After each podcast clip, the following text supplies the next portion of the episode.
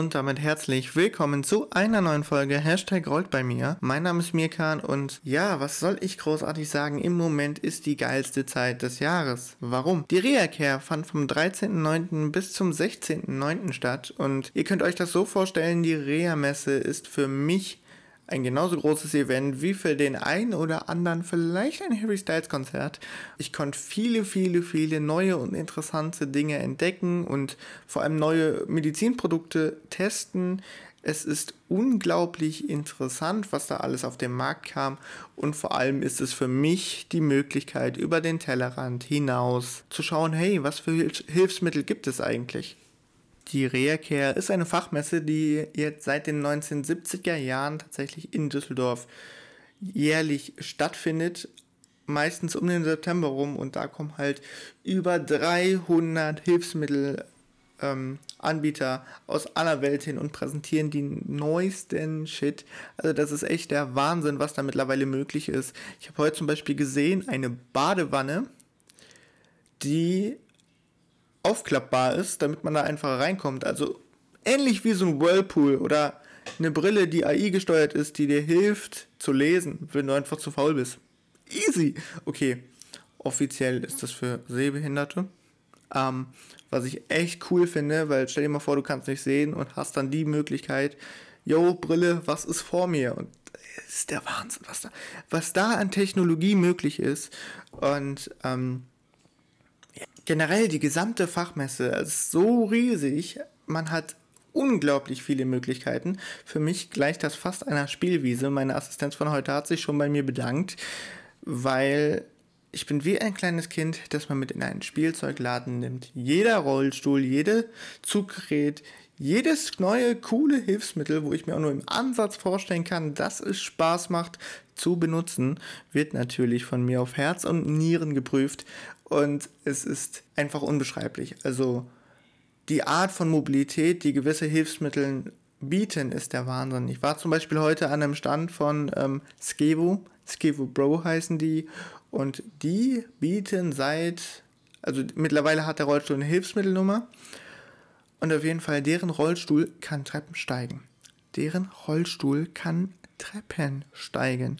Überlegt euch das mal. Ja, okay, dass man damit keine Wendeltreppe hochfahren kann, sollte jedem klar sein. Aber was für ein Grad an Mobilität gibt es einem, wenn das Ding Treppen steigen kann? Wisst ihr hier bei mir zum Beispiel vorne die Unterführung vom, von der Bahn? Da ist der Aufzug kaputt. Ja, was mache ich dann? Ich kann nicht mit der Bahn fahren. Und ohne Assistenz sowieso nicht, das ist klar, aber jetzt auch mit Assistenz ist das leider nicht möglich. Stell dir mal vor, ich oder irgendeine gehandicapte Person hat diesen Rollstuhl. Digga, das ist Freiheit. Das ist wahre Freiheit. Ich sag's euch so, wie, es ist. Das ist der Rollstuhl der Zukunft. Ja, es ist verdammt teuer, aber es ist gerechtfertigt. Es ist Geld, was absolut gerechtfertigt ist. Also, ich habe den selber ausprobiert. Ich bin den Probe gefahren und wow, es ist einfach der Wahnsinn. Und außer vom Skateboard gibt es natürlich auch noch ganz, ganz viele andere Hilfsmittel, wie zum Beispiel ja, ein Zuggerät von, von der Firma Stricker oder was auch immer. Zuggeräte, das ist ganz cool. Die kannst du halt vorne an deinen Rollstuhl machen. Also das ist, der ein oder andere von euch kennt vielleicht ein Handbike, diese Fahrräder von, ähm, die man vorne an den Rollstuhl machen kann. Und das gleiche gibt es halt auch noch mit Elektromotor. Dann hast du zwei Schnallen vorne, zack, zack, die machst du an deinen Rollstuhl dran und dann kann es auch schon losgehen. Ich habe mir von der Firma Stricker sagen lassen, man kann die Dinger hochschrauben bis 35 km/h. Das ist schon ordentlich und wenn man die mit dem Rollstuhl fährt, Halleluja, ich probiere das Ganze auch noch aus. Ich bin ja noch ein paar Tage da und dann schauen wir mal, was wird. Wir freuen uns. Wir freuen uns. Ja. Schauen wir mal, was wird. Was wird. Ich kann nur von meiner Seite aus sagen, die Reha-Messe ist für mich der Kontakte zu anderen Behinderten zu knüpfen und so auch mein Feld, mein Horizont zu erweitern. Und es bietet mir einfach perfekte Möglichkeiten, mich selber weiterzuentwickeln, weil ich einfach sehe, okay, was ist mit Hilfe von Hilfsmitteln möglich? Wo sind vielleicht auch Grenzen? Was geht nicht? Was würde ich gerne? Was kann ich aber nicht? oder, oder, oder. Und natürlich ganz wichtig ist der ganze politische Aspekt, ja.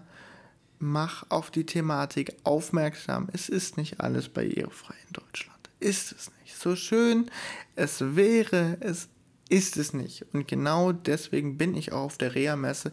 Geh zu den Verbänden, klär auf, sag Leute, so geht das nicht. Ich fühle mich von euch im Stich gelassen. Ich fühle mich von euch als eine Nummer behandelt, ja, wie ein Aktenzeichen behandelt. Und deswegen bin ich auch da, um über die ganze Thematik aufzuklären. Ich freue mich immer, wenn ich auf Resonanz treffe und es ist aber auf der anderen Seite auch wieder erschreckend, weil ich dann auf einmal mitkriege, hey, ich bin kein Einzelfall. Das ist jeder zweiten Person, mit der ich gesprochen habe, aller spätestens jede zweite hat gesagt, hey, mir geht's genauso. Und das Schlimme ist, ich habe mal mit verschiedenen Rollstuhlherstellern gesprochen und generell Hilfsmittelherstellern und die haben alle gesagt, Standardprozedere ist, das erstmal abzulehnen von der Krankenkasse. Alles andere kommt danach, aber das Erste, was passiert, ist eine Ablehnung. Das heißt, es ist keine Ausnahme mehr, sondern mittlerweile eine Regel.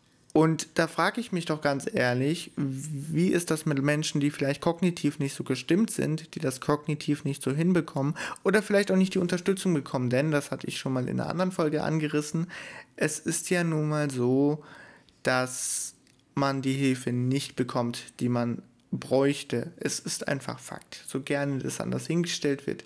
Nein, wenn du Hilfe brauchst, dann musst du dir die Hilfe holen.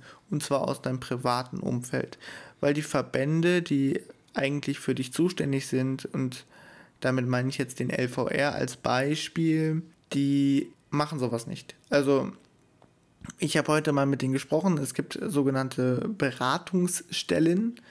Da kann ich auf Gleichgesinnte zurückgreifen, aber im Endeffekt kommt es aufs gleiche Ergebnis raus. Man sitzt da alleine und muss sich alleine um den Antrag kümmern. Also du unterhältst dich quasi nur mit Leuten, die selber behindert sind und auch Anträge stellen und es dann damit halt mal versuchen.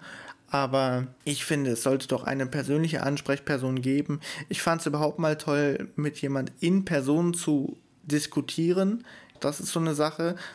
Du wirst da normalerweise als Aktenzeichen ab ACTA gelegt. Und äh, das war's dann, ja, voll abgeschlossen. Der nächste bitte.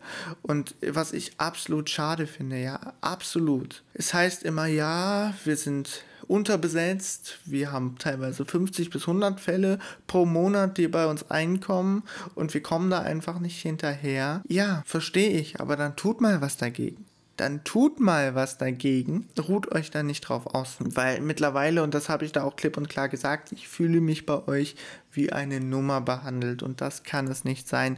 Ich bin nicht Häftling 913, ich bin Mirkan Joshua Moore als Person und ich möchte als Person gesehen werden. Es kann nicht sein, dass sich behinderte Personen, die Hilfe benötigen, so durchquälen müssen. Ich kann Ihnen eins sagen, wegen Ihnen, also habe ich ihm gesagt, wegen Ihnen studiere ich nur noch nebenbei, weil 90% meines Lebens für Anträge draufgehen und das Einzige, wozu der LVR in der Lage war, ja, der Erstantrag ist mühselig, das gestehe ich Ihnen zu. Was soll ich dazu noch großartig sagen? Ja, der Erstantrag ist mühselig, das stehe ich Ihnen zu. Da haben Sie recht. Vielen Dank. Dankeschön. Ähm, und jetzt? Also ich hatte ja die Hoffnung, dass zumindest mal im Ansatz, im Empathie oder irgendwas dergleichen mir gegenüber rübergebracht wird, weil ich bin echt aufgeschmissen, was das angeht. Ich fühle mich machtlos in diesem Bürokratieapparat, ja. Natürlich bin ich in der Lage, die Mühlen der Bürokratie noch selber zu wälzen, aber irgendwann möchte ich auch mal vielleicht studieren und also ich bin ja im Studium, aber irgendwann möchte ich vielleicht mal mein Studienleben genießen. Ich werde jetzt dieses Jahr 20 Gott, ich werde schon so alt. Furchtbar. Es ist einfach Akten, Akten, Akten. Haben Sie Aktenzeichen? Ich, ich mache schon Witze darüber mittlerweile. Wenn ich die sehe, darf ich die noch grüßen oder brauche ich ein Aktenzeichen? Weil für jeden Scheiß, tut mir leid, wenn ich das so sage, für jeden Mist musst du da ein Aktenzeichen angeben. Wie gesagt, Deutschland und die Mühlen der Bürokratie. Zurück zur Reha-Care und den spaßigen Sachen. Es gibt da zum Beispiel eine Halle mit verschiedenen Sportarten. Da kann man alle Sportarten ausprobieren, die du dir nur im, im hintersten vorstellen kannst. Sportschießen kannst du ausprobieren, mit Laser. Aber Sportschießen kannst du ausprobieren, Tennis kannst du ausprobieren, Fußball kannst du ausprobieren. Es gibt Fußball. Fußball kannst du ausprobieren, Klettern kannst du ausprobieren, Kanufahren kannst du ausprobieren. Also es gibt unfassbar viele Möglichkeiten. Und ich finde es toll, dass die Reha-Care eine Möglichkeit ist für alle. Nicht nur für behinderte Menschen, sondern für alle. Dahin zu gehen und sich zu informieren und zu sehen, hey, das kannst du alles trotz oder mit einer Behinderung machen. Das ist doch super und hier und da könnte man unterstützen und was für Möglichkeiten gibt es überhaupt? Was für Hilfsmittel? Dafür ist die Reha-Care wunderbar. Und nicht nur das, die Reha-Care ist ein Treffpunkt für Menschen, für alle Menschen. Ist egal, ob die gehandicapt sind, ob sie Angehörige haben, die gehandicapt sind, ob was auch immer. Die Reha-Care ist der Treffpunkt, wenn es darum geht, als gehandicapte Person über den eigenen Tellerrand hinauszuschauen. Und genau das habe ich in den vergangenen Tagen getan. In diesem Sinne war es das auch schon wieder von mir. Das heißt, ich verabschiede mich an dieser Stelle. Ich freue mich auf euch, wenn es wieder heißt. Und damit herzlich willkommen zu Hashtag Rollt bei mir. Mein Name ist Mirkan. Ich wünsche euch eine wundervolle Woche und ciao.